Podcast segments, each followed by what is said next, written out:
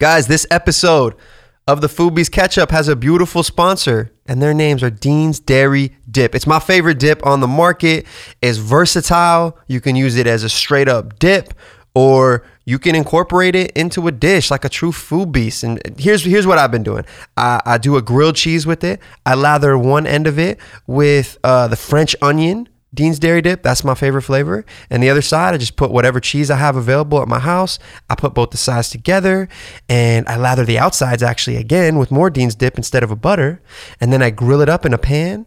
Uh, I flip it once, I cut it in half, I serve it, and everybody's happy. It's literally the easiest, dopest dish you can think of. So I need you guys to immediately go to the store safely, go to the dairy aisle, pick up some Dean's Dairy Dip, support the homies for supporting the podcast, support your stomach with a really delicious dish, and then tag me. Tag me on Instagram with whatever you create. Even if you're just dunking a burger or a chicken nugget into the Dean's Dairy Dip like a legend, do that and tag me because the more we support Dean's Dairy Dip, the more we support our Foodbeast family, the happier we all are. I'm saying, bro, it's just a beautiful vibe. So, anyways, Here's another beautiful episode of the Catch Up. What's up, fatties? Uh,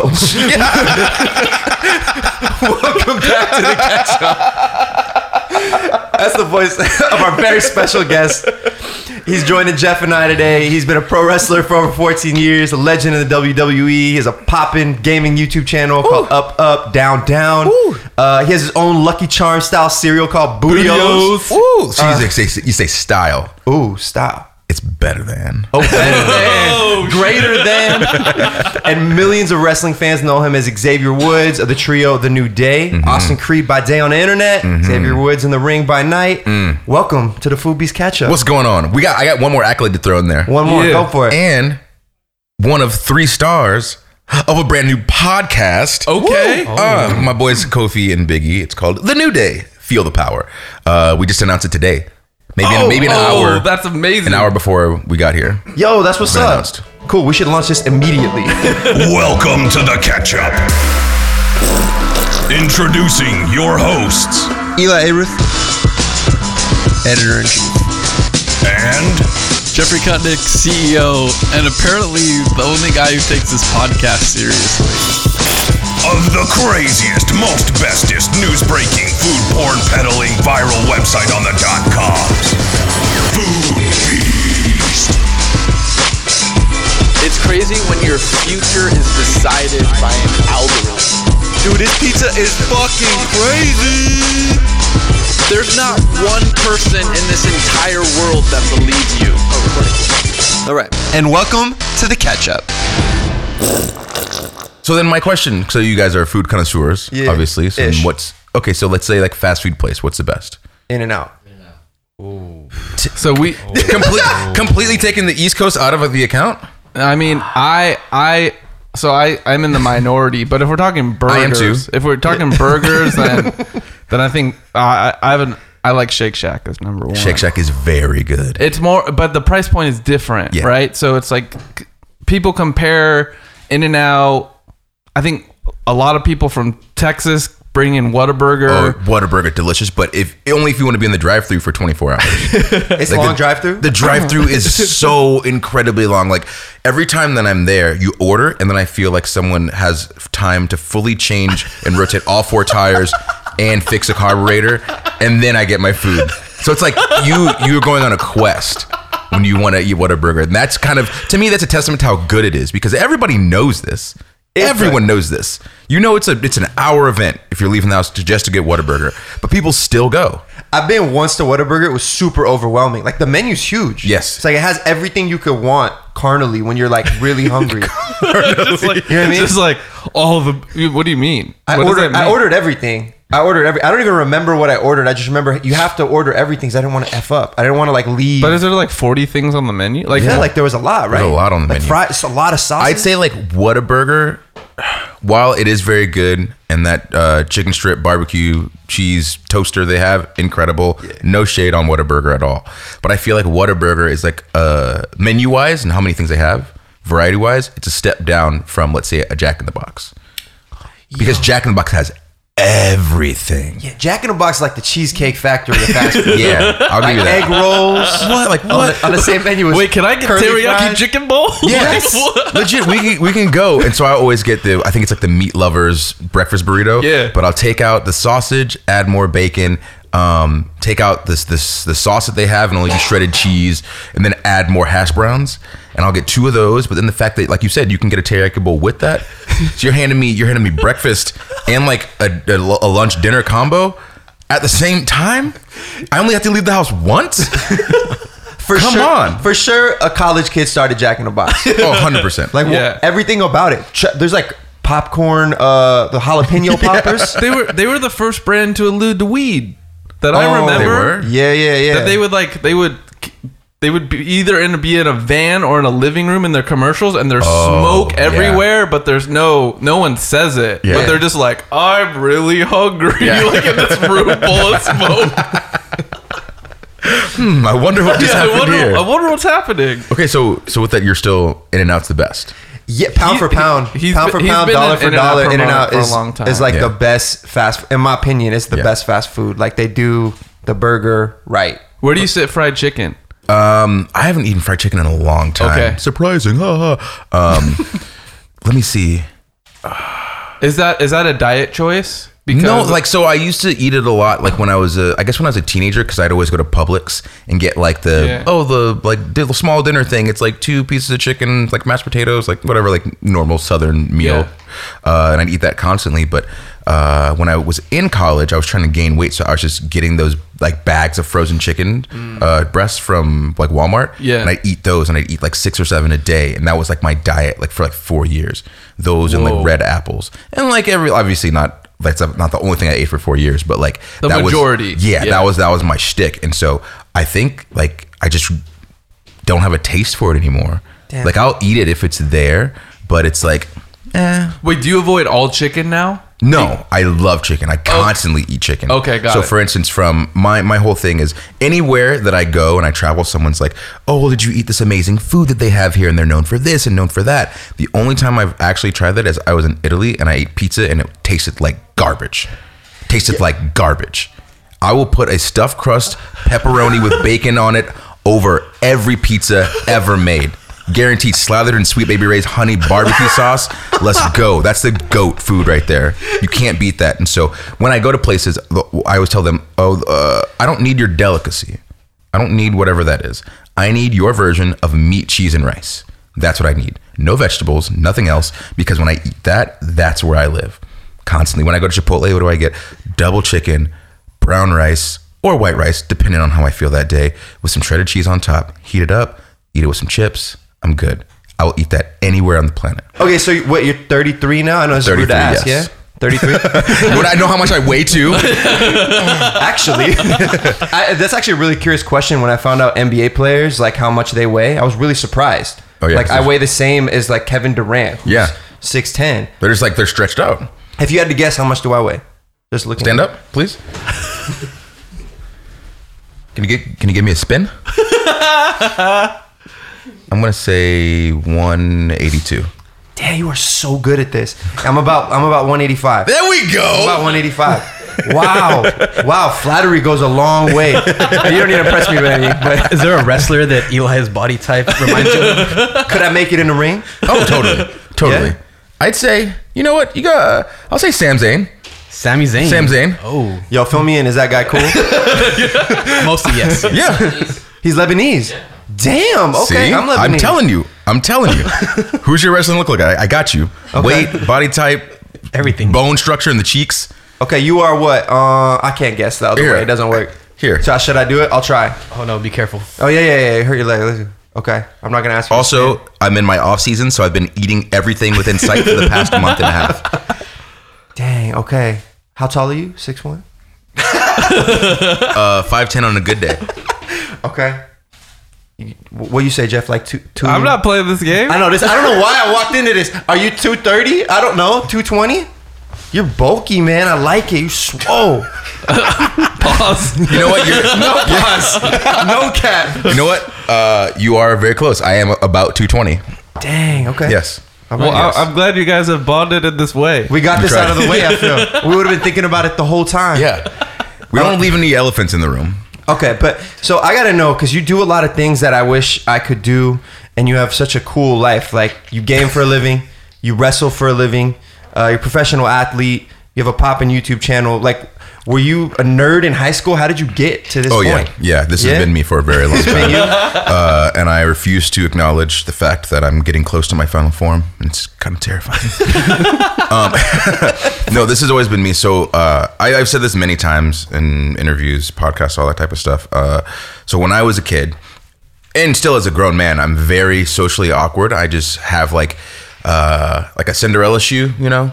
At, at midnight, it goes away. Yeah. But I, for a certain amount of time, I can have this on. mask on and, and kind of go out and be uh, talkative and meet new people and stuff. But um, as a kid, that didn't exist. And so my mom told me the only time that she saw me really interacting and like uh, emoting and like making friends and laughing like, uh, with, with other people that I didn't know uh, was when I would play video games with them.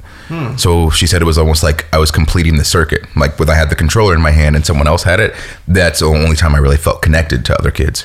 And so, uh, so obviously harder for me to just make friends in general. Sure. But through that, my mom would make play dates for me to play video games with other kids. And then when I'd go to school, they'd essentially be like, oh no, Austin's cool. And then that's how I made friends. Damn. So if I didn't have video games and never had that experience, I feel like I would have never learned how to essentially fit into what society wants you to fit into Yeah. for your life to work on a social status Yeah. standpoint. Um, I'm very much into into concepts like that and getting in kind of turning into chameleon and figuring out how things are quote unquote supposed to work and then starting to like let your virus spread to the point where everybody's like cool with it type of That- situation. that's crazy because when you walked into this room, like you're very gregarious. Like there was an instant, Fantastic word. There was there was an interesting. I mean, you walked in and there was an instant energy to it, and when you feel that, you wouldn't think like, oh, that this person wasn't this way for a very long time or naturally. So are mm-hmm. you saying like a big part? Of your personality now is because you were able to make those connections like through gaming. 100%. That's crazy. because through video games I made friends. Through friends I found other people that liked wrestling. Through people that like wrestling, I joined the wrestling team because it made sense logically. if I want to be a wrestler, I should do something. Yeah. And they're like, "Oh, we should join the wrestling team." And so that got me there, which then got me playing football, got me running track. Uh, I was in band, played trombone, but like I was I knew I wasn't going to be tall. And so the interactions that I had with other people showed me, well, if I want to be good at something, I try to I need to try to f- figure out a way to gain as many skills as possible. And so since like I said I wasn't going to be tall, I was like, well, if I can learn how to like play an instrument maybe. Uh, I was a cheerleader in college. So I was like, oh, I want to become more agile and try to do flips and stuff. So like everything that I chose, I tried to get some sort of skill that I felt would help me get to WWE. So you knew you wanted to be in the WWE like from high school. Oh, from like the, from the first time I was asked what I wanted to do. Whoa. Okay. Teachers, I remember in the class in first grade, uh, I believe our teacher name was Miss Cook. Um? Irrelevant information. so she's going down the line asking people what they want to be when they grow up, and it's like whatever. Like I want to firefighter, uh, doctor, lawyer, like whatever. She gets to me and I like, oh, I want to be a pro wrestler. And so, on one hand, I was a year younger than all the kids in my class because oh, back up even more. Used to live in Inglewood. Oh, so Okay. You, you Yeah. born? You, were you born and raised in LA? born in Georgia, Uh-huh. and then like six months later, whatever it was, moved out to Inglewood, Okay. and then moved back to Georgia when I was eight. Okay. So first part of my life was out here. Um, she's she's asking everybody what they want to be, what they want to be. I say I want to be a pro wrestler, but like you know, there's no cutoff date for when you can go into kindergarten out here, as opposed to it's like September whatever, like first or August, August 27th, whatever. So I would have had to wait a next. Uh, the, the, I would have had to wait to the next year Yeah. to get into school. As we're out here, I didn't. So first off, you're younger than everybody, smaller than everybody, the shyest kid in class, and so that's what I want to do. And everybody would just laugh. Oh shit. I'm like, oh, you, there's no way you could do this. You won't be big enough. Blah blah blah blah blah. Excuse, excuse, excuse.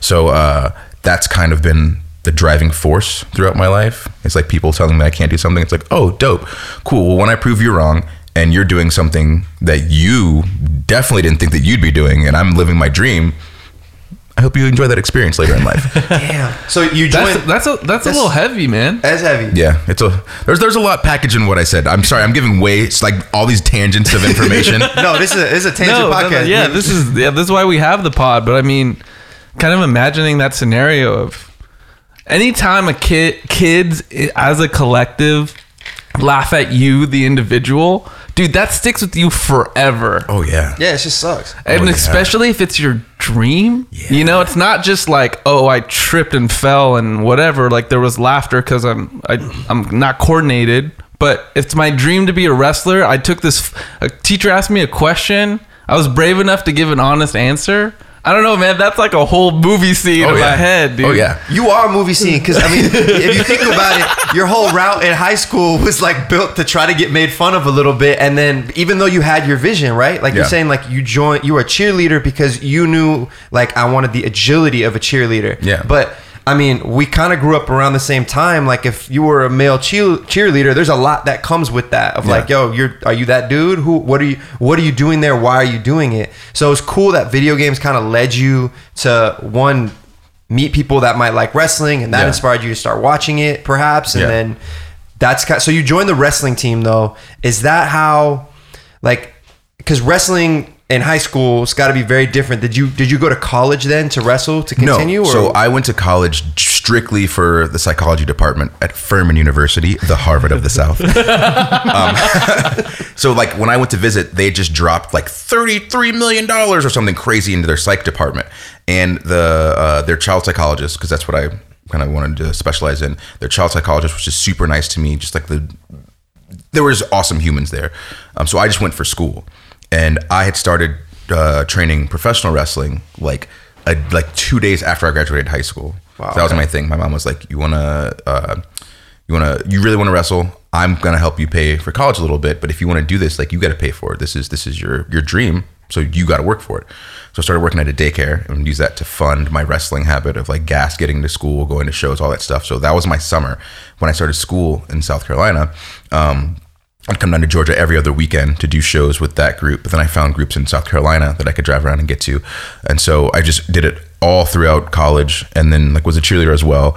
But um, as far as, as at that point, like I'm already in this career. yeah. Uh, When you say you're doing it, what does that what does that mean? What does that look like? What are you stepping into? What are you driving into? Like I have no idea what that. So means. okay, so what can I liken it to? Um, I guess the, the closest thing would be like let's say like amateur boxing. Okay. So you do a fight here, you do a fight there, and you're in your town. Yeah. And then hopefully you win on those fights, and people kind of start hearing your name a little bit more. Now you're doing them like in other cities, and they hear your name a little bit more. And so again, like you get in and you let your virus spread. Yeah. Hopefully you're doing things in these smaller shows that catch people's eye because you want to get a shot at the at the big time. So, uh, so I'm doing shows. For me, I'm driving from Furman to Georgia, where I need to drive was like about two hours. So I drive down to Georgia and do maybe Friday, Saturday, and then Sunday show during the day, and then drive back to school. And then we had school five days a week. That's how our college worked. So um, go to class Monday through Friday, but I would do a wrestling show near the school Tuesday nights, um, and there were sometimes Thursday night shows. But on a on an average, I was probably wrestling four or five nights a week. So I'd wrestle Tuesday night, Friday, Saturday, Sunday during the day, and then sometimes there were Sunday night shows, and that was usually how the schedule was.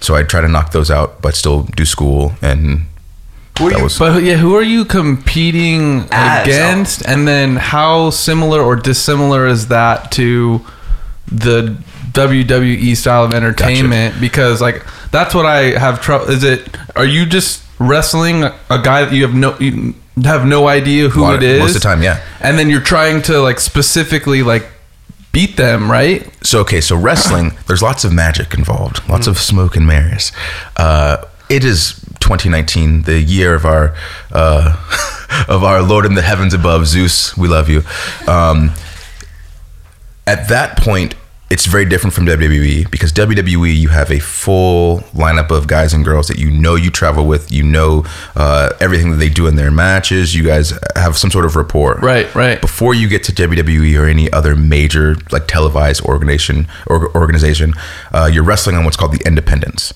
and so you are just finding shows whether you're searching the internet looking for where shows are if you're just starting whether it's through word of mouth whether you were a fan yourself and then you found a place to start training and now you want to do shows you're just going to these shows and then asking the person in charge the promoter hey can i get on your show maybe you have no experience and you explain that or maybe you've been wrestling for six years and they might want to see a match of yours on a on you send them a clip on youtube whatever Yeah. um, but you're you're essentially doing that grind and that hustle because in that situation you are your manager, your publicist, your hype man, you're doing all your social medias. Uh, if you're so for me, I was in school. Uh, for lots of people, they're working a full time job. They've got wives, husbands, kids, and they're doing this on the side too, trying to get seen somewhere else. So I think the life of an independent wrestler is something that I'm, I'm something that I'm glad I got the chance to do because there are so many hardships and trials and tribulations of, um, okay, so I don't have enough money to pay rent this month, but if I can get two shows booked and I can convince the promoter to give me the money for a hotel instead of getting the hotel themselves, if you're at that level to even get hotels, maybe I can keep that hotel money, sleep in my car, and now I can keep my lights on. There are some people who are in situations like that, um, which is which is terrible. But the reason that we do stuff like that is because we love wrestling. Love it. It's it's been described many times as like the most abusive relationship that you can be in because you will give everything. You will give your blood, sweat, to your soul, everything. People have ruined their lives, the lives of their family members. Like, and this is on the extreme scale, obviously, but they do all of this stuff. They sacrifice all of this stuff because they just want to wrestle. And I know that there's so many different different forms of entertainment and forms of sports and people talking about how they do love it, but I don't think I've ever seen passion for something like I've seen in in the industry of wrestling, whether it's part of WWE, whether you're in any other group that's on TV, whether you're an independent wrestler, like most of the time you love it. How much of it,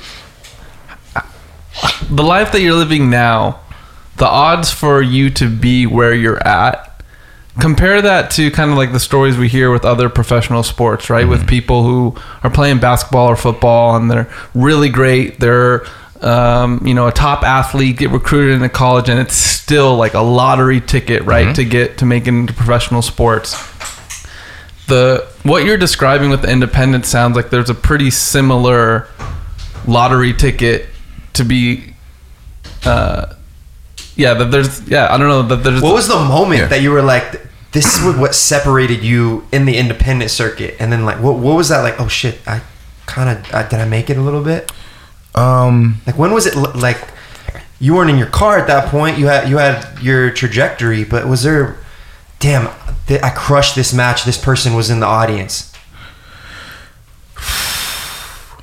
so when people talking about like success and making it and stuff, that's I always have like a weird description of that in my head of what that Yeah. means. So I know for some people it would be like like you said, someone saw their match that like was like a scout, like, oh, this is really like my my, my way to get there. Mine was uh was my parents coming and watching. So my wrestling stuff all throughout like middle school and high school, my dad was at like damn near every single match. He was so into it. My mom would come to a couple because she wouldn't like seeing me like she doesn't like seeing me be physical. Gotcha. It's like She's afraid to see you get hurt. Yeah, she's like, ah, I don't know what's gonna happen. Um, so when I was wrestling, I didn't want them to come when I was just kind of, when I was just kind of like learning and figuring it out. So like it's still weird because I still feel like I'm definitely learning and figuring it out. Um, but uh, it was my first big match in like a civic center arena in the place where I was wrestling. It was me and my tag team partner against two other uh, tag teams, so triple threat tag team uh, ladder match. And so at one point, uh, I've got a guy inside of a ladder, and I've you know how like you can crush the ladder, you can close it. So right before I did, I started looking around, and people are chanting, "Oh, Stin! Oh, Stin!" and it's like, yeah, and then I start smashing him, and so whatever. The match ends. Uh, we're in the back and we're all kind of talking. You just you talk after your match. So this was cool. This was great. Thank you. Appreciate it. Um, and the guy who was the promoter, he says, "Oh, oh, uh, I know your parents were here, and he had brought them back. It's like they want to talk to you. It's like, oh, cool. And I'm 19, 19, yeah. And so um, this is legit, like just like the moment in Waterboy. My mom looks at me and she goes, "So when they started chanting for you, and then you like reacted to it and did all that stuff, she's like, that's when I realized like this is what you're made to do."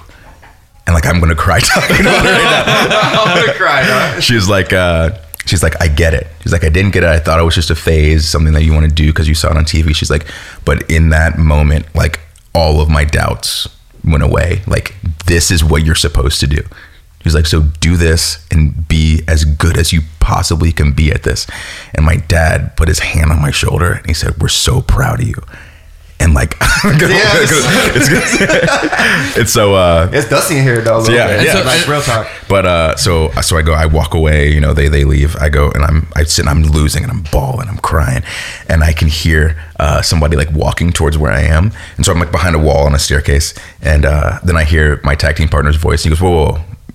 Creed's over there. Just just let him chill. He's like what what was wrong? He's like his parents said they were proud of him. And the guy goes ah got it. But uh, so for me that was the moment where I was like I, there's literally nothing will stop me.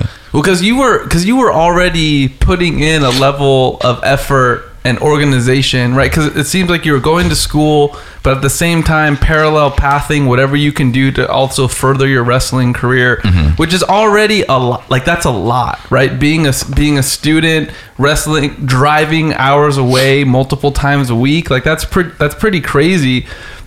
And we know so Anne Fung, which is like a, a social media influencer that's been on our podcast, she got invited by the WWE at one point to like do a I think it was kind of like a social media influencer tryout just to mm-hmm. test out new personalities.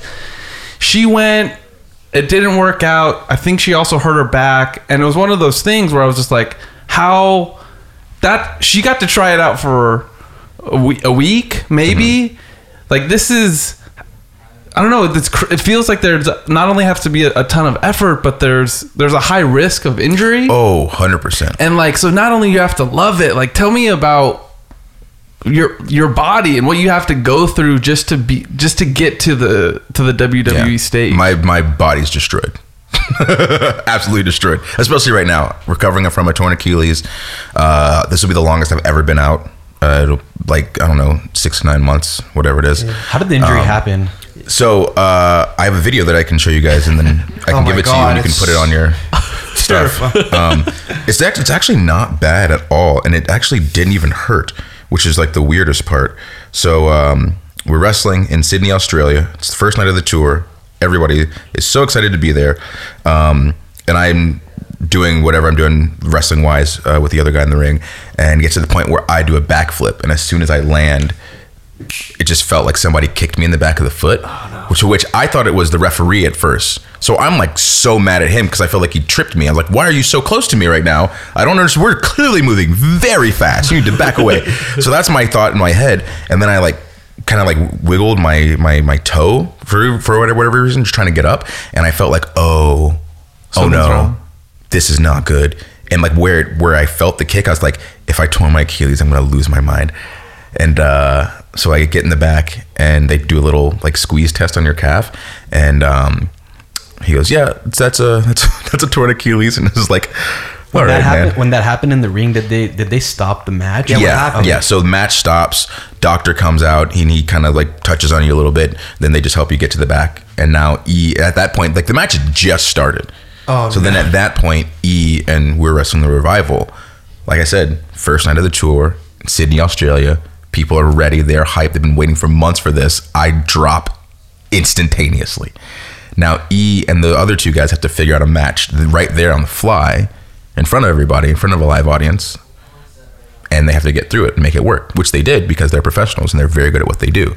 But that's the kind of stuff that we deal with. So rather than um, to go back to your question that I never answered before, and I'll get this video. And um, when you're saying like the, like it's like a lottery ticket of being able to get to the the level of WWE or whatever anybody else on TV, um, it's a very uh, much smaller number than let's say the NFL or the NBA because if we take like an NFL team, how many guys are on a team? Yeah. And then so what? We get 12 guys on the field, what 40 guys on a team, 30 guys don't ever play the whole season like, you know, but you're but you're still a professional athlete in the NFL. Yeah. and so, but if we take that number and then multiply it by however many cities are in the NFL, that's a ton of people. Right. So many people from the organization from the top to bottom. And then guys who actually get to be on the field. So many. Same thing with the NBA, same with the ML, MLB. Not that it's an easy thing to do by any means. Right. Because the things that those athletes go through is they're absolutely incredible, so talented, so much hard work put into it. But as far as getting to that level as a professional wrestler, those, the number is much smaller. What's that number? I'm sure it moves, but It like, definitely does. It's definitely increased a lot because another organization just got TV status, um, and then even when, just inside of WWE with our developmental program, that has grown so much in the past three or four years. So I'd say I don't know. I, I think there's like 80 people down there in developmental. Um, but then we've got a full roster on like Raw and SmackDown. So what another 30 to 50 people up there. So Wow. I don't know. Just like I said, without doing any actual math or real thinking about it, number might be sitting at like 200 Wow, dude. that are on that are on TV regularly doing it. There are there are more people making money even just like on the independents because there are some large independent organizations and there are some guys and girls who are able to hustle out there, get paid to to work. Then they're making their own merch and sending that around too. So I don't know people that can live off of wrestling. Maybe like 400 people. That might Wow. be that's that's rough, rough, rough guesstimate. But yeah, Do a lot of wrestlers know what their brand and personality is before they make it professionally? Like before you're in the WWE? Yes. Like you know, like that's a, lot of the reason probably that you outside of your athletic prowess and your ability to wrestle, it's who you are Mm-hmm. as a brand. Is that kind of shaped before you go in there? Is that what they're signing? Some people, yes. Yeah. Because, like I said, uh, there are some people that get signed because they've been on the scene for 10 years and they really know what they're doing. And there's some people that get signed, like, uh, that are, that, oh, you're big, you, here's a job. And so they might not have even watched wrestling back in the day. Right. You know? But that's why we have our developmental situation set up so people can learn. And I know that uh, just like there would be in any other situation, there sometimes people are given jobs that don't know anything about the job, but then that's when they split into two different people. Either the person who cares nothing about it, and it's like whatever, I'll take this money and just do this job, and then there's the people that gain a huge love for the process and appreciation. And um, I think that there's definitely more of those people who have been brought in recently, Yeah. as uh, as opposed to the people who who end up not loving it um, and like respecting it, like people who have gone through the independent hustle Yeah. really do. Um, but that's that's a, another thing that's interesting to me because baseball, football, like you don't have that. You don't have people who walk off the street. Yeah, suddenly can hoop. They can't do it. Yeah, um, but it's it's it's a weird weird mix athletics and entertainment. You know, How vital was was bulking up to to become the athlete that you are? Mm-hmm. And when you you know I'm assuming maybe after that awesome moment with your parents was there like another gear that you had to hit both training and diet wise to kind of reach where you're at? Cuz I'm I'm mm-hmm. obviously curious also from you know before the pod conversation about how what you had to eat like what you were eating with Yeah. chicken but you know i'm i think our audiences are also really interested to understand professional athlete diets Mm-hmm. and like what they were what helped them and you know with what you put your body through what what did you do to kind of uh, prepare for uh, bulking or Mm-hmm. to get to that next level um, so when I was talking about the the diet in college, Yeah. like I said, so that's probably the most consistent of a diet that I've ever had in my life. Um, and I went from freshman year being 180 to when I graduated, I was 200 pounds. Um, but that's like I was on the powerlifting team too, so like I'm not only just like working out like regularly, like I'm getting trained by a professional person who has been like all over the world lifting weights. You know what I mean? So that was definitely very helpful. But diet wise, legit, just eating as much chicken breasts as I could. Because obviously you can just like you could do what I'm doing right now and just be eating pizza. I eat ice cream with Cool Ranch Doritos in it. I'm eating corn dogs. I'm eating Cocoa Crisp. I'm eating everything because I've never had like this stretch of time to just completely say whatever about my body. Um, so Are you just on one right now? Like, are you like right now, like whatever? Yes, like, yo, literally, yo, like, literally. I might I might eat this leather right here. yo, it's totally missed opportunity. We'll have like a mountain of bacon between us that we're just gnawing on. um, but but yeah, that was that was really it. Eating those nasty chicken breasts as many times as I could a day. So uh, in order to get my weight up, obviously putting more calories in than I'm than I'm outputting. Um, so it was it was really that just the consistency of the chicken breast. And you're you're able to eat the way you describe right now because the injury is going to put you out for a period of time, and then you'll just kind of recalibrate and get back to it when when the injuries. Yep. Yep. So I'm giving myself like uh, three or four weeks to just go off. And so now that I'm in the boot, so in the cast, I first they put me in a soft splint and I couldn't shower or I could shower, but I could put a thing over it. Same thing with the cast. But now that I've got the boot, since I can take it off fully, I can now go work out and sweat and then not get my foot protector thing all gross. Yeah. So as of yesterday, I can start doing that, and I'll probably still wait another two weeks, and then once I'm up moving around again, then I'll I'll turn the burners on. Okay, so obviously getting injured is no good, but the fact that you're now injured and now you can, at least for this three to four week period, Mm-hmm. eat anything you want. Well, then you started like a food YouTube channel, obviously. Like you have four weeks where you're just like, you just call it, you just call it going off, right? but the thing is, it's just gonna be like the same stuff. Give me a bunch of meat, a bunch of cheese. Give me some barbecue sauce. Vegetables are disgusting. No, They're absolutely disgusting. bruh. Why? All- why would I eat them? All vegetables? No, so okay, so I do like broccoli. I'll eat cauliflower. I, I will eat corn. I haven't eaten corn in a very long time. That it. Yeah. Yeah. I have no use for them. So my grandma told me that when she ate vegetables, she would just gain weight. She just like a balloon. And so I said, you know what, grandma? Me too. and I stopped eating vegetables. Because they, they're, they're, I have no use for them. I get it. I understand, like plant based. Do you and be a power lifter? That's that's awesome. I am so happy for you. I'm so happy for you that you're gonna live so long. And I get it that eating all this red meat and all this other stuff it just sits in my gut, and I gotta try to flush it out. But like, bro, we are not here long enough for me to not eat on that stuffed crust pizza. you want me to put bell peppers on it for what? For what? I don't want it spicy. I don't want it to taste like crunchy wetness. I don't need that.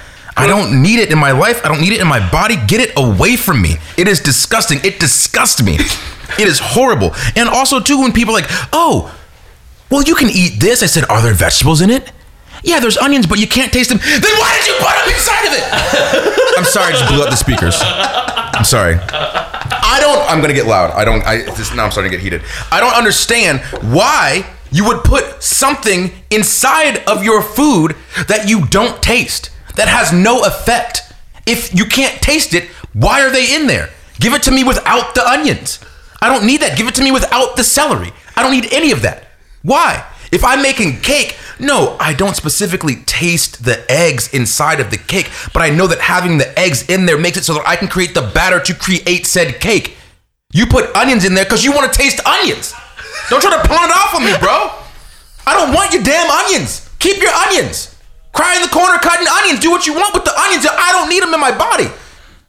Look at me. Look at that. I'm showing my muscles right now for those you can't hear. I'm jacked as hell.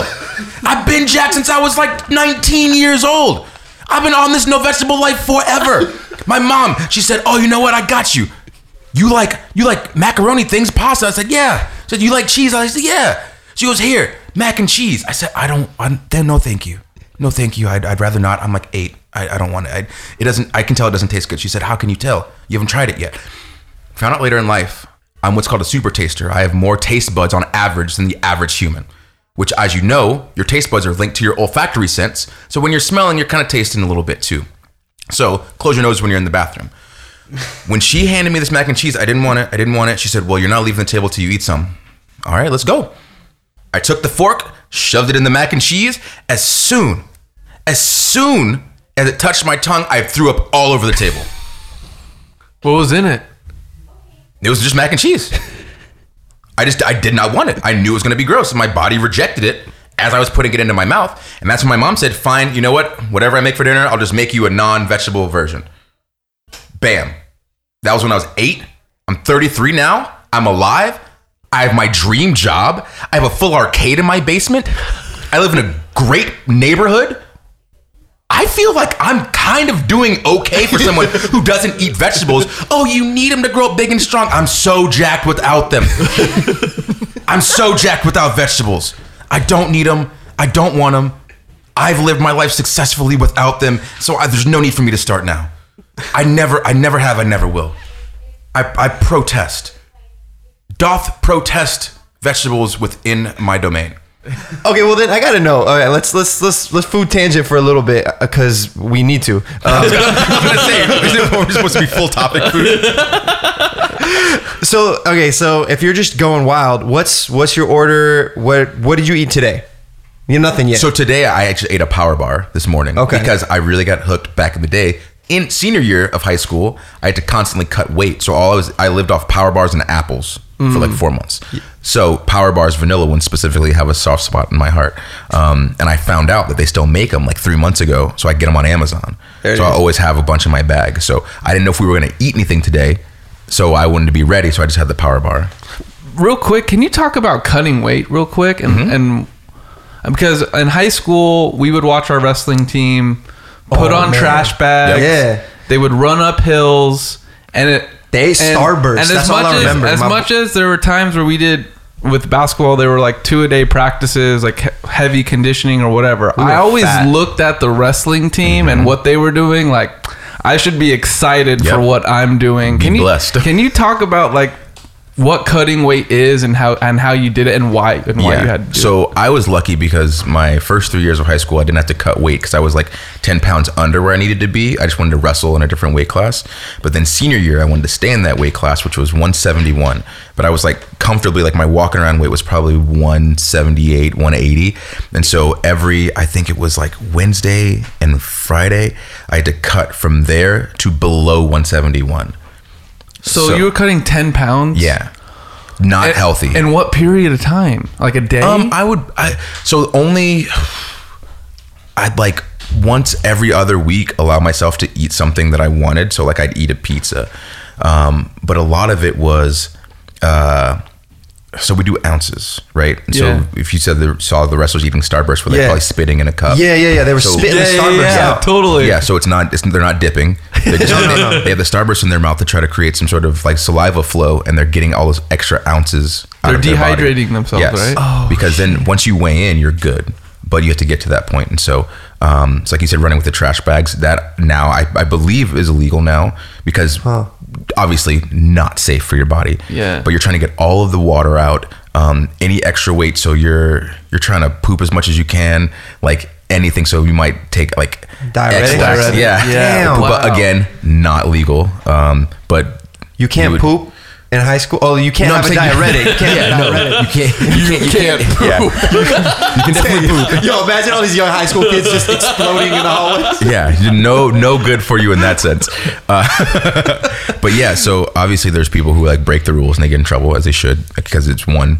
uh It's dangerous. it's dangerous It- you just, you're gonna hurt yourself so i don't recommend that stuff for anybody but um there's a lot of running cardio and then not eating and so i you know how you get when you get hungry you're just mad Yeah, angry. so the girl that i was dating at the time um she told me senior year during wrestling season she said i was the meanest person on the planet and so I, hang- hangry. yeah, dude. she said I hate I hated hanging out with you during that. She's like, well, as soon as you were done, we went to we went to like Steak and Shake, and I ate like nine plates of cheese fries. she was like, she was like, that was one of the happiest days of my life because I know you would finally be done with cutting weight. So everyone listening to this, if you are in high school, middle school, whatever, if you are cutting weight and it is messing up your day to day friendships and relationships, please relax.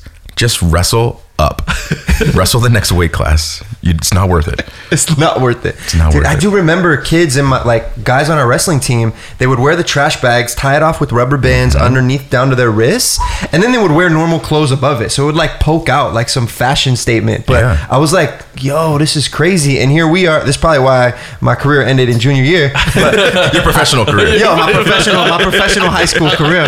Um, I mean, we would have. I got benched once because I had KFC before a game.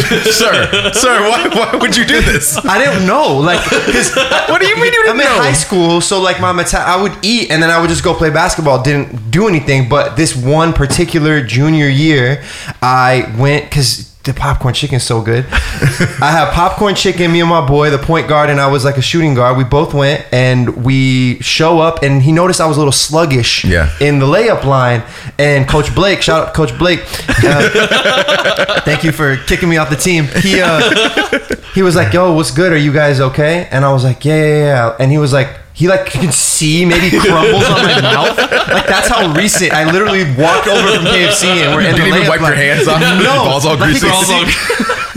He's like, you guys just look a little sluggish, and I was, I, I guess my instinct was just to convince him that I wasn't on drugs, which I wasn't. So I was like, I just, I don't know, I had KFC, and then he goes, you had what? And he he literally didn't start us, and I didn't play the whole game. Uh, rightly so. But like, what if I went off? He doesn't know. We will never know if we would have beaten Buena Park that year. Wait, but you were losing and they didn't even put you in. yeah, I don't. It was a bad game because I didn't play. Coach Blake. So uh, you guys don't have particular weight classes in the WWE right now. I know there's the, there's 205 live or Yeah. whatever, but like how do you guys decide what is a comfortable weight for you? Like how do you know like what you're to stay at and what you're comfortable with? Um, for me, it's what what I feel good, comfortable, or what I feel good walking around as. Okay, so you don't you don't walk around like I need to hit this particular weight or anything of that matter. No, I so I used to because I was one of those people who was like, oh, I'm focused on the number 200. I'm focused on it. Like it doesn't matter. The numbers don't matter. It's body composition. That's what matters. Um, so for me, as long as I feel like I look acceptable naked, then that's where I want to. that's where I want to hang out. What's the body composition that you you strive for? so I like to have abs. Um, and I like for my arms to be big. This is a weird way to answer this question. Well, I was honest. Yo, It's honest. I want my muscles to look nice. um, yeah, so just ju- just that. As long as I don't feel like heavy. So, do you think you'll want abs after you stop wrestling professionally? Yeah, yeah, You still want them? yeah, definitely. You still want them? Definitely. I had abs once. There you go.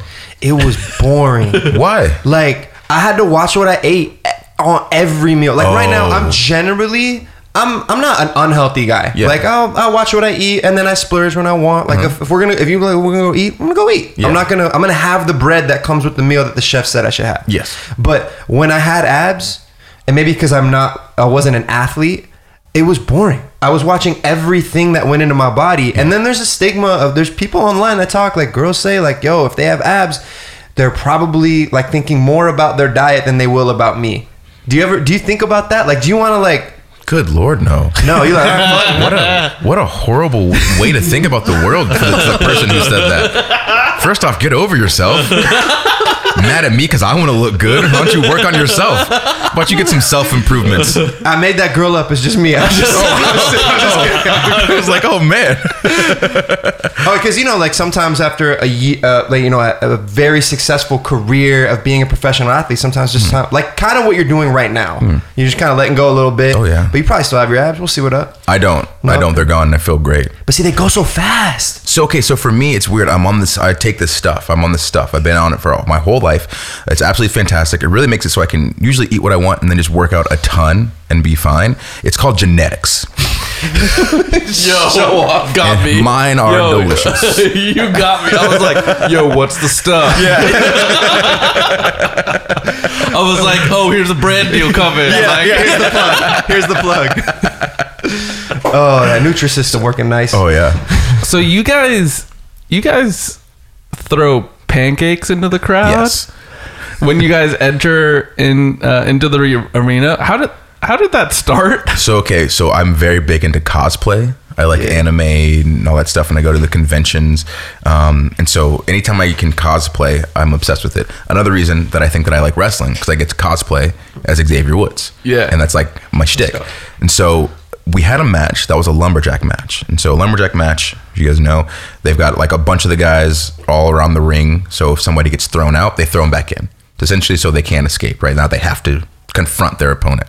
And so we were having a, a lumberjack match. I want to say somewhere in Europe, maybe lumberjack match, but it was only a two-person tag match, and so that meant that one of the three of us had to be on the floor. And so I was like, "Oh, dude, I'm totally fine being on the floor tonight because it's a lumberjack match. I'm on the team, but I'm also a lumberjack, which makes me Chief Jack." I'm in charge of all other lumberjacks. And so I felt the need to cosplay and dress up as a lumberjack. So I got the flannel, we got an axe, got a beard, got the beat, the toque, excuse me. Um, they wouldn't let me take the axe, they wouldn't let me take the beard. um, but uh, right before we went out, uh, we were talking, we were like, oh man, does this need something else since they took the other stuff? And I was like, "Ugh, what do we need? What do lumberjacks need? And he was like, oh, he was like, pancakes, duh. And it's like, oh, of course, duh. Then we went and found pancakes. And so I went out and we're throwing pancakes because I was a lumberjack. And it was hilarious to us because people think that we're throwing pancakes to them. We're throwing pancakes at them. and it makes it so much more fun. And so I'm out there trying to pelt people like children with pancakes, right? and uh, and so it's just funny to us. And so the next week, I don't think that uh, Vince was there that week, and then the next week he was. And so uh, right before we went out, we went to him like, "Hey, uh, so last week we we, we threw out pancakes because we had a lumberjack match. I- I- anyway." Is it cool if we throw out pancakes this week? And he goes, "Do you want to throw pancakes?" Wait, are you talking Vince Vince? Vince McMahon, yes. yeah. He goes, boss, boss, boss, boss man, hell yeah. Shout out. Uh, he goes, do you want to throw pancakes? And we go, we yes, we would like to throw pancakes. He goes, okay, throw pancakes. He was just completely like, what are y'all talking about? And so uh, we started throwing pancakes that night, and now it's like almost two years later. As soon as you, after you asked Vince and then threw pancakes the next time, was it instant energy? Were people just stoked that you guys were throwing listen, pancakes? listen to me when I say this. when people started to realize that we were throwing pancakes every time we made an entrance, people began making signs with targets on them.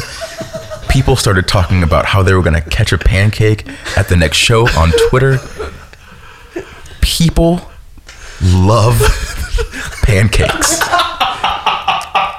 They are clamoring for pancakes when we bring them out there. And the best thing about it is that sometimes if you ever see us have our entrance and then it cuts to commercial, that means that we're in the ring and they're like playing ads for the people in in the state in the in the arena, but it's like dark, right? But we're still in there doing whatever. That is when we really shine.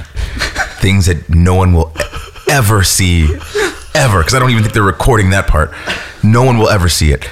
We start to play this game with the cameraman where the cameraman will point at someone and then we'll try to hit that person. and the first person who hits him gets a point.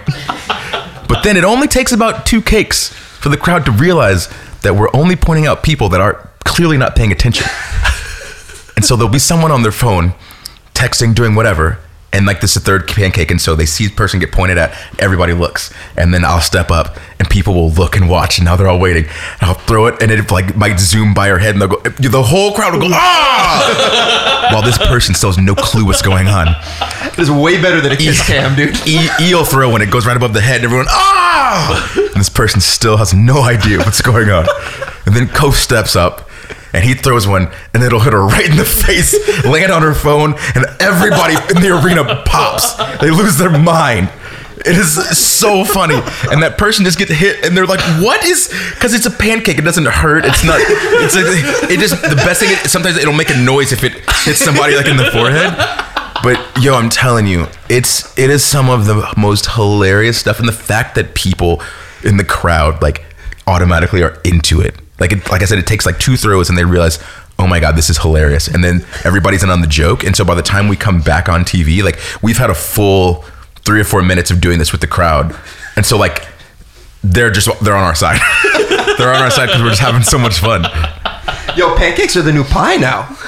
You've kind of re-energized that. Remember, pie was the, the go-to. Like you hit someone with the pie. Yeah. But like, oh. but now with the pancake, you brought up such great points that like it's fun. You get hit. There's a little pliability to it, so it's like not entirely clean, but it's still a pancake. It's not like a wet pancake and just explodes. You know, Exactly. there's no cleanup. Nope. You could eat it if you want. Yeah. Right. You do shouldn't, but- you should. Are they? So yeah. Where are you getting these Are pancakes? pe- are- people are eating these pancakes. They have to be. Some right? people are, but we, we advise not to. Lots of these pancakes. So so okay. So They've here- been sitting, Here's probably. pancake psychology. Kofi has the pancakes on a tray, right? There's another set of pancakes. I'm not holding them. They're not in E's hands. E is pulling them out of his singlet, and he doesn't wear under tights. Uh, but but listen, but listen, we've made that very well known. If you see Kofi throwing one, that's from Kofi Stack. If you see me throwing one, From that's from Stack? that's from that, that's from Nice Stack. When E's throwing them, lots of times they're coming right from the from from the stench. But people people see him pull him out. He pulls these pancakes out from that that that moist place. And then their hands are still in the air. And they're screaming for them. It's a well lit area. We're making a production of it. And people still want the pancake. And I've seen people. I've seen I watched a girl catch that pancake. her boyfriend not realize she got a pancake. Then her put that pancake in her boyfriend's mouth. and he finished it. I was screaming at him the whole time, trying to explain what just happened. He realized and kept eating it. I'm like, yo, what is the deal? And that's why we throw pancakes. yeah, it's hilarious. Oh, It was shit. hilarious. So, some some people some people try to get too deep. They're like, you throw pancakes. There's like this weird meta about it, and back in like history, and like it's, bro. I'm throwing pancakes because it is hysterical to me. That's the that's where it ends. Is there a pancake person that's just giving them to you guys, or are they from like catering, or like where do they come from? There was so when we first started doing it, uh, So we, we asked the catering guys to like make us some pancakes, and so they so they made them for us. And then when we would throw them, because they'd be like they'd get made, and then 20 minutes later we're throwing them. So the issue was that they were so soft when we go to throw them, they just explode. And so then it became uh, it went from from the catering guys to the props guys. So the props guys got a hot plate. And they were just making pancakes like in the middle of the day so then they could fly better. And then one of the props guys was like, ah, why are we not just buying frozen pancakes? Why are we legitimately making y'all pancakes? Because sometimes we would ask for like 50 and 60 pancakes. Because it's just, it's so good. The more pancakes, the better. And we're making like big, huge pan. Like it was a mess. And so then they would just get the pancakes in the morning and then just let them thaw all day. So that's hmm. so don't eat that. don't eat it. how did how did Booty O's come to life? How did the cereal come to life? Good question. This has been sitting on Izzy and Pete's desk for so long, S- since it came out. and Yeah. they won't let me eat it. Well, it's it's not. I mean, it's been there for a It's minute. been there for a minute now. yeah. Collector's piece. Yeah, how did this come about? Booty O's is the funniest cereal I've ever heard of. So we had, what did we do in a promo? In some promo, uh, we called somebody booty, and just it was just it was dumb because like we try not to curse, and so I, under, I understand completely now. so uh, so we started saying people were booty or things were booty, and it's like okay, this is ridiculous, and something had happened. And which which sparked this person making a sign the next night that was us on a Wheaties box with like the titles, and I was like, oh man, that's a really good idea. We should we should figure something out, and uh, we should like make some sort of uh, shirt. And so uh, this like we we all talked it over. This design came about, and it was like this is oh, sorry sorry sorry sorry sorry sorry. I'm going too fast. We saw the sign.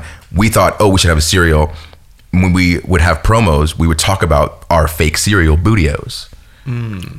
And so uh, the way that we came up with that name is we were thinking about it, thinking about it, thinking about it. And then for whatever reason, I wasn't with the guys that weekend. I was doing something else. And when I came back the next day, uh, Kofi was like, oh, E and I thought of a name and it's perfect. And I was like, oh my God, me too, Booty O's. And then they go, oh my God. That's what we said too. And we're like, dope. So that's it. So we would start saying it in our promos, and we had that's, that's the dumb slogan just because, like, oh, this is funny to us. If we can start getting it going, then maybe we can get a cereal out of this. And so we're doing it for however long, and then uh, we we have the uh, the design for the the shirt, and we're like, oh, well, if this was like a cereal box and like the shirt was inside of it, because we're trying to get to a cereal. So then they start selling the box with the shirt inside it. That was like Mania weekend, I think, and then um, we got the call that like, hey, we got the green light for a cereal, for a real cereal. And it's just like getting a phone call like this. what? what? You guys are gonna make a cereal? This is so good. This is exactly what we wanted and what we've been trying to do. It's just very weird hearing it said. So, uh, so that's how Booty O's came about because some fantastic human made a sign of us on a Wheaties box. Thank you to that person. yeah, thank you. Yeah, they have cereal that tastes like cheeks. One more thing related to your uh, entrance. Were, were you ever classically trained to play the trombone, or Yes. that's something that you? Oh, okay. yes. So, So, I've been playing trombone since sixth grade. I love trombone. Um, I was so my high school was was very very good at band stuff. Um, so yeah, so I was the only kid in the symphonic band, which was the best band in the school. Uh, that wasn't also in marching band because I was playing football too. Um, so that that always was like a moment of pride for me. Like, oh, they respect me and my, and my skills on the bone. Oh. So at that time, I was good. Uh, now, if I picked it up, I, if if I sat and like practice for like a, a few weeks, then I could I could I could get back Get in your it. chops back? Yeah, Yeah. yeah. Because right now I don't play any notes. I just play like the three notes. Uh, but yeah, I can I can kind of play stuff by ear, which is which is nice. Is there there there's a bunch there's a bunch of fad diets always, right? I Mm-hmm. think with between like keto or people going plant based now. What are you seeing in the WWE that like more people are resonating with as athletes or is it kind of all over the place? It's very much all over the place, but I'd say the most consistent thing would be those uh those prep meal foods. Mm, Meal prep stuff. Meal prep, yeah, yeah, but it's all the uh, like prepackaged, like airtight Yeah, it's things. So it's like you you you buy the monthly subscription. Subscription they send you like twenty meals, whatever it is. So I see lots of people traveling with like uh, those insulated uh, ice bags, and they'll put them in there. And then when we get to the arena, they'll take all their meals and put them in the fridge, and then re-ice up their bag, and then take those with them. Um, so I know a lot of guys do that because there are a lot of guys and girls who are very very strict with their diet stuff. Um, I just I can't do that. I can't live that life. We we aren't here for long enough. To, So to what, so what, so what do you eat on tour? uh, lots of Chipotle. I I eat Chipotle like it's my job, and it partially is because I have stock in Chipotle. Oh, so please, please go buy some. And I and I, I got that stock. Do you Remember what was it like four or five years ago when there was like the E. coli thing? Yeah. You bought it then. Every time I I still one one I still went to eat Chipotle because it's delicious. But every time I walked in, place was still packed. So I said, you know what? I'm buying stock because if people will eat this food, even though there's a possible E. coli warning on it, no one cares. In about three months, I know they're going to be back with no E. coli, and then there'll be even more people in here. So legit, the best stock I ever bought. Dang, you and Jeff are business partners. Technically. Oh yeah, So yeah, so I did the exact same Smart. thing. Smart. It was just like people are still here. I'm still going. I think they'll be back. I don't know when they'll be back, but I think they'll be back. And then uh, it was one of Elie and I's partners, Rudy and I. We we bought stock, and we were like, "Let's ride, let's ride this Mm-hmm. wave." Because if you looked at so Jack in the Box in the '90s went through something very similar. there's so, like the dog meat thing. yeah, I can't that Taco remember. Bell? I can't. Re- I think that was Taco Bell, Okay. but Jack in the Box had an E. coli thing. Yeah. In the '90s, that was widespread. I think it was because of their lettuce, and so people didn't go there for a, a, a long time. But they're still Jack in the Box today, and so I was like, if we could just get, if if they cannot have another major E. coli outbreak, then I think we're gonna be okay. And yeah, the stock's like nice. It's now. killing it, right? All right, lunch on you guys, huh? Got that E. coli money. oh my god. Would uh, who's does who is vegan? Was there someone that you showed me that belt that was hilarious? I was showing them a clip of uh, Daniel Daniel, Bryan. Bryan. throwing away the leather belt Yeah. and introducing the all vegan one. Yeah. Um, I think what's interesting to know is is there a stigma toward veganism in not so much the WWE, but just like in that type of culture where like it's probably like guys trying to eat protein, trying to eat like as much meat as possible. Um, what do people think of like veganism? Is there a stigma there still? I, I don't think there's a stigma. If there is, like I've completely missed it. It's one of those things. Like I feel like back in the day there would have been a problem, but bro, you know how many apps I got on my iPhone? I don't care what anybody else eats, as long as I can Postmates Chipotle, bro. eat what you want, you know. Uh, I did. I did get to go to a, a vegan restaurant with him. We were in Amsterdam, I think. And Is he um, actually vegan? Yeah. Oh, that's hilarious. Yeah, I didn't know if it was just a character no, play. No, okay. hundred percent. Um, and so uh, ended up getting like a fried fried chicken and cheese burger type of thing, and all of it was made by plants, or yeah, made, made with plants, no no actual meat, and uh, it was fine. But I was like, something something's not in this that my that my body wants to taste, and so um, I can't do it. I can't live that life. I don't want to take food from my food. That's it's rude. So, but but there but there are definitely guys who who live that life. I know uh, there's a lot of guys that they don't eat red meat. You know, they're watching a lot of things like that a lot more. Um, but yeah, there's definitely no territorial lines where you can't sit.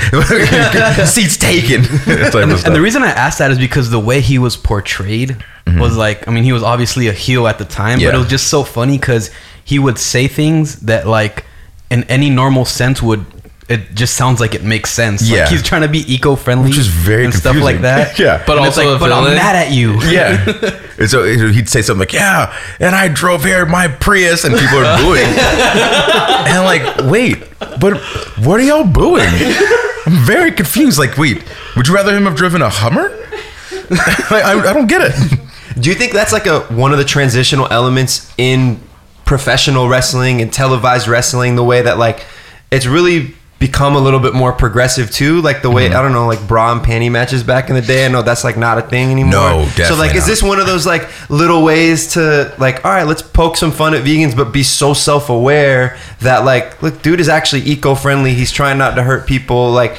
We're gonna let this in a little bit Yeah. at a time for So- what the next generation could look like. So I think it's it's less of that and more of the fact that okay, uh, whenever there's something good being done by a quote unquote bad guy, um, the best bad guys are uh, sorry, the best good guys are justified bad guys. Okay. So anything that I say, if I'm a bad guy, anything that I say I want to do, all of the things are there. Like I'm fighting for myself. I'm making sure, uh, you know, this building doesn't get broken into. Blah blah blah. But it's because there's something shady on the back end. So all of the mm. things that I'm doing that are quote unquote good are then unjustified because I've put this weird thing on the back of it. As where a good guy does all those things without that one thing. So mm. let's say so Daniel Bryan being super eco-friendly, veganism, yes, driving a Prius, yes, but then he'll like kick somebody like in the deal. Right. So it's like, wait, but you're a bad guy. And so it goes from you giving me this good information to you, now you're lording this over me. Hmm. Oh, shut up. I get it. You do CrossFit, whatever. I know. You know, so that type of thing. Austin, how much do you and the New Day have input into the narratives of you guys? A lot. A lot, A yeah. Because I know that Elie had listened or had talked to someone at some point, not on the podcast, but just casually about the writers for the WWE. Mm-hmm. And so, obviously, like this is a, a huge, the biggest part of your life, right? And then I'm like, th- I'm thinking about it from like a movie or a TV show perspective that producer or writer has potentially more control than the actor themselves in certain scenarios. Mm-hmm. How different is that in like within the? WWE? So uh, I'm not usually one to to go with blanket statements. Sure. So like I I would say that any situation where you are the the actor in the situation, no matter what anyone has told you, like if you do it, it's because it was your choice. Right. Okay. You know, um, obviously not a blanket statement. There's, there's, I'm sure if we sat and talked about it, there's there's situations, but um, for for us at least, we have uh, E always like likes to call it a very long leash to kind of do a lot of things that other people wouldn't quote unquote be able to do, um, and it's because we've been we're in this position that we're in now because we were able to gain trust. Yeah. And so, if uh, let's say that I debuted and they've got something set for me, um, I don't have to go say it verbatim. I can put it in my own words, and because that's the direction that they want to go. Because if I just walked out and just said something completely different, not even close to hitting any of the points, like there might be, there might be, there might Some be an fr- issue. some friction, right? Yeah, because I haven't, I have no equity. They don't know anything about me. They don't know if I'm just trying to sabotage things. And seconds on TV are extremely expensive Yeah. money wise, and so they don't want their investment in you to be then ripped away from them because you've messed up on TV. Now they get nothing else out of you, essentially. Yeah. You know, um, but um, you work with writers, um, and if you have disagreements, obviously you you hash them out. You Yeah. figure out I'd rather say this than that. I'd rather do this than do that. Um, for us, we we like I said, we're very lucky to kind of just do do things because they they know that we're not going to sabotage anything. Did were you were you ready for the acting or the actor part of like it sounds like you were obviously you wrestled you're physically fit Mm-hmm. like this is a big goal was that something that came naturally to you was that something you were excited about Like- Very excited. And Okay, so- because you mentioned the co- like the cosplay, like which is uh, you know different, but yeah. but yeah, there's like you know there are, I think there are uh, through lines in both. Mm-hmm. So, uh, so for me, I had the worst stage fright ever. And so my friend, senior year, was like, "How are you gonna wrestle in front of people? Yeah. you got stage fright." She was like, "We need guys for show choir.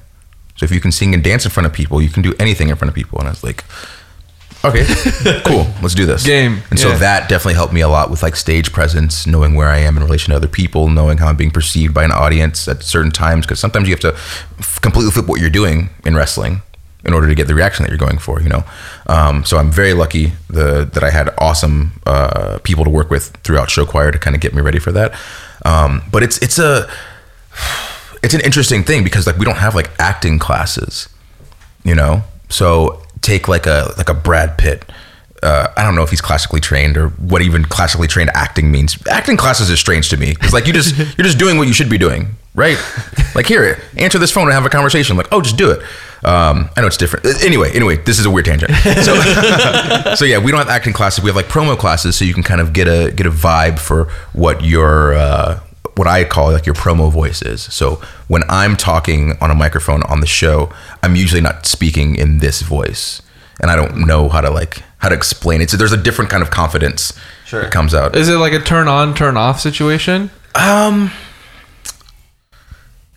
no, not really. It's just in order for for me, from my perspective at least, there is a way to communicate with people on a mass scale. Yeah. So like we're sitting here talking, everybody's in the room. I can see everybody. Everyone's very close. I don't have to kind of speak slowly in order for you to get what I'm saying. I'm not. I'm not telling jokes. I'm not explaining what's going on in the show.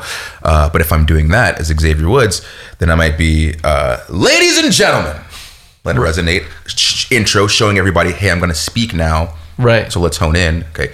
Tonight on SmackDown, you will see Kofi Kingston. Let him pop for Kofi. Get a little reaction.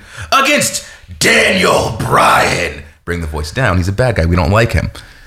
Inflection, all that type of stuff. So, like, you're going to speak differently. It's kind of like a little dance out there. There's Yeah. a different economy of words based on what you're doing or doing. Like that, that has a lot of sensibilities to like when you're a stand-up comic versus doing your podcast. Mm-hmm. If you're a comedian, right? Like you have to wait on stage when you're doing a set. You're gonna wait for them to hopefully laugh. Yes. You're gonna wait. You know, little things like that. You know, oh, this is the time when waiters come around with the check. I'm gonna like not have my punchline try to come around here. Where that's like the different economy of words that you have to mm-hmm. do in different settings. You're you're saying some of similar messages. Just knowing what your audience looks like in the different settings. Mm-hmm. Pretty interesting. So outside of Chipotle, I don't know if we need to wrap this up soon, but I'm very curious. Outside of Chipotle, are, and you've very well traveled, at least here in the states, where a lot of people are listening. Are there like a top five restaurants you, you go to? check me out when i'm Check in california so i used to i used to diet before i came to california so that i could get in and out when we came here to do shows Okay. just guilt free i no longer eat in and out when i'm out here Oh, so we talked about this a little earlier, but I need to know why. because i was introduced mm, to the one the only flame broiler You whoa, you just did it up for flame flame B? 300% to the point where i'm trying to save money to get a franchise in georgia yo i'm telling you flame broiler get at me y'all have the best food look i'm looking at flame broiler right now Bro, I, we, Yo, we worked with yeah, Flame we know Broiler. Flame Broiler. shut up I, I swear to God. Hook me up. Double, Okay. double Angus beef, white rice, no, no salad, no vegetables, especially those little onions. I was in there one day and I, I explained my order and I said no vegetables. Right? We all know what vegetables are. We get it. I get my my stuff back and there's all the little green onions on it. And I those are gonna mix in. I can't get those out. And more importantly, I, I asked to not put them in there. Just to put them in there. So I go, oh, I'm sorry, I said no vegetables. She goes, oh, those are just onions. And so, like, I had I had the, the the fever wash over me for a second, and I said, "Oh, what are onions?" Oh, and she looks at me and just grabs the food and takes it back. Gets another one because I don't. I'm not trying to be mean. But you can't This- but you can't did- enjoy the food with onions on it. Exactly, I can't. And if I'm gonna, if we're gonna do this exchange of money for product, I don't want to have to then alter the product myself. You would've done it or at else I'd have done it at home. Was that the first time though? First time, what? At, at Flame Broiler? It's happened. That's that's happened twice. Um, but now I just you know, I know I have to understand. I when I so when I order, I say no vegetables, No no onion. salad, no fruit, and no onions, please. And now we're good. I have it's it's, uh, it's technically on me. I have to learn the terminology of the place and where I'm ordering food. So it completely swapped. Like I get you. I love Flame Broiler too, but you you basically swapped out a different variety of food entirely. So like you have flame broiler so much, you no longer have quality fast food hamburgers. I don't like fast food hamburgers. Mm, I used to, You used to. So entirely that whole category is out for you, right? but I don't count Shake Shack as fast food. Dang. It's because of the presentation, the price point, all that stuff, like you said before. Yeah. So it's I- more expensive. If In and Out was more expensive, you'd be back. Oh no no no no no! In and Out is great, and it used to be top dog for me. Yeah. But then, like I said, once I I've gotten older in life, I've I understand things about the world that I didn't when I was younger, and now I'm on that rice, meat, and cheese if you got it. Flame broiler, no Oh. cheese, don't need it because they make it. It's like a Hawaiian plate lunch. Yeah, I that love Angus Hawaiian beef. plate lunch. My God, I'm telling you, flame broiler. I'll hit you with that hashtag ad if you pony up, pony up a little bit, but, your- but your boy loves you.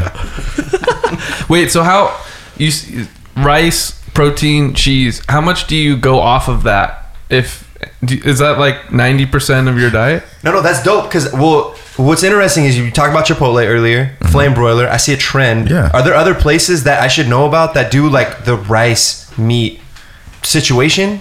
Low key, hit a sushi spot, get a rice bowl with the beef, bro.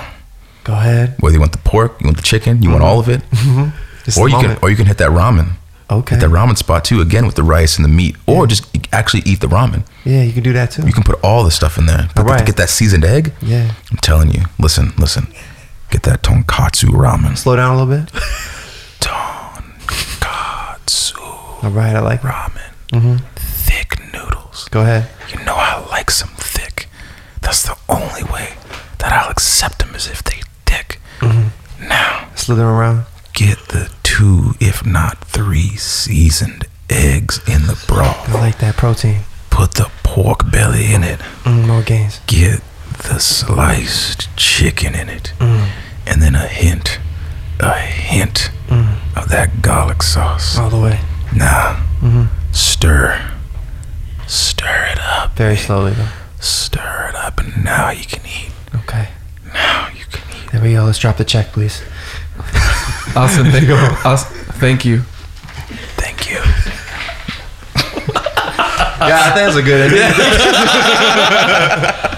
So uh, where can where can people check out the new podcast and anything else going on? YouTube channel, everything. Give them everything where they can check it out. All right, so for the podcast that I'm a part of, uh, The New Day, Feel the Power. It's on every type of situation that you can get a podcast on. Uh, it's on Spotify, Google, um, Apple Podcasts, yeah. all that stuff. So if you wouldn't mind, just like with this podcast, could you give a five star review? Yes. please, Yes, please. please, Please. we love it and subscribe. Um, so that's that's on the podcast situation for my YouTube. It's up, up, down, down. Just search it on the YouTubes or on the Googles. Um, for Twitter, if you want to follow me, it's at Xavier Woods PhD. Same thing for Instagram. Also for the YouTube channel, we've got the Instagram and Twitter. It's at up, up, down, down without the O's. Name on Snapchat is used food because I'm the sh. Get it? Old dad joke. uh, where else am I? Oh, also, catch me live streaming on twitch.tv slash Austin Creed, playing all your favorite video games. Probably not, but at least playing mine.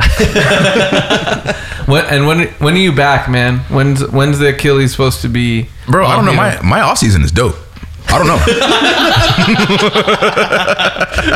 I'm having a blast. Eating whatever I want. Coming and doing podcasts. I'm in LA right now. I live in Georgia. What? I'm just messing around, you know? So uh, uh, there's there's no like actual time frame. Oh, a good friend Ember Moon was on a WWE show today. She also has a torn Achilles, and she said that she might never wrestle again. But you plan on like, you plan on wrestling again? Hell right? yeah! Okay. Psh, Hell yeah, I plan on wrestling again. Maybe like oh, let's say like six to eight months. Let let's put that in the universe. Okay. I would like that. I want to come back. I want to be king of the ring, and that's that's all I really want in life. And I want a slew of trombones to to play for me as I walk to the ring. I hope all your wildest dreams continue to come Thank true, you. my I don't know if you want my wildest dreams to come true. That might not be good for me. Just like your, like, like your tamest dreams. okay, thank you. Tho- Those are my tamest dreams. The wildest. We don't have the time. All right, Austin, thanks for coming on, man. We Thank you for appreciate having me. Yeah. Oh, I hope uh, some of that's usable. Yeah, man. All of it. Bye, guys. See you next week.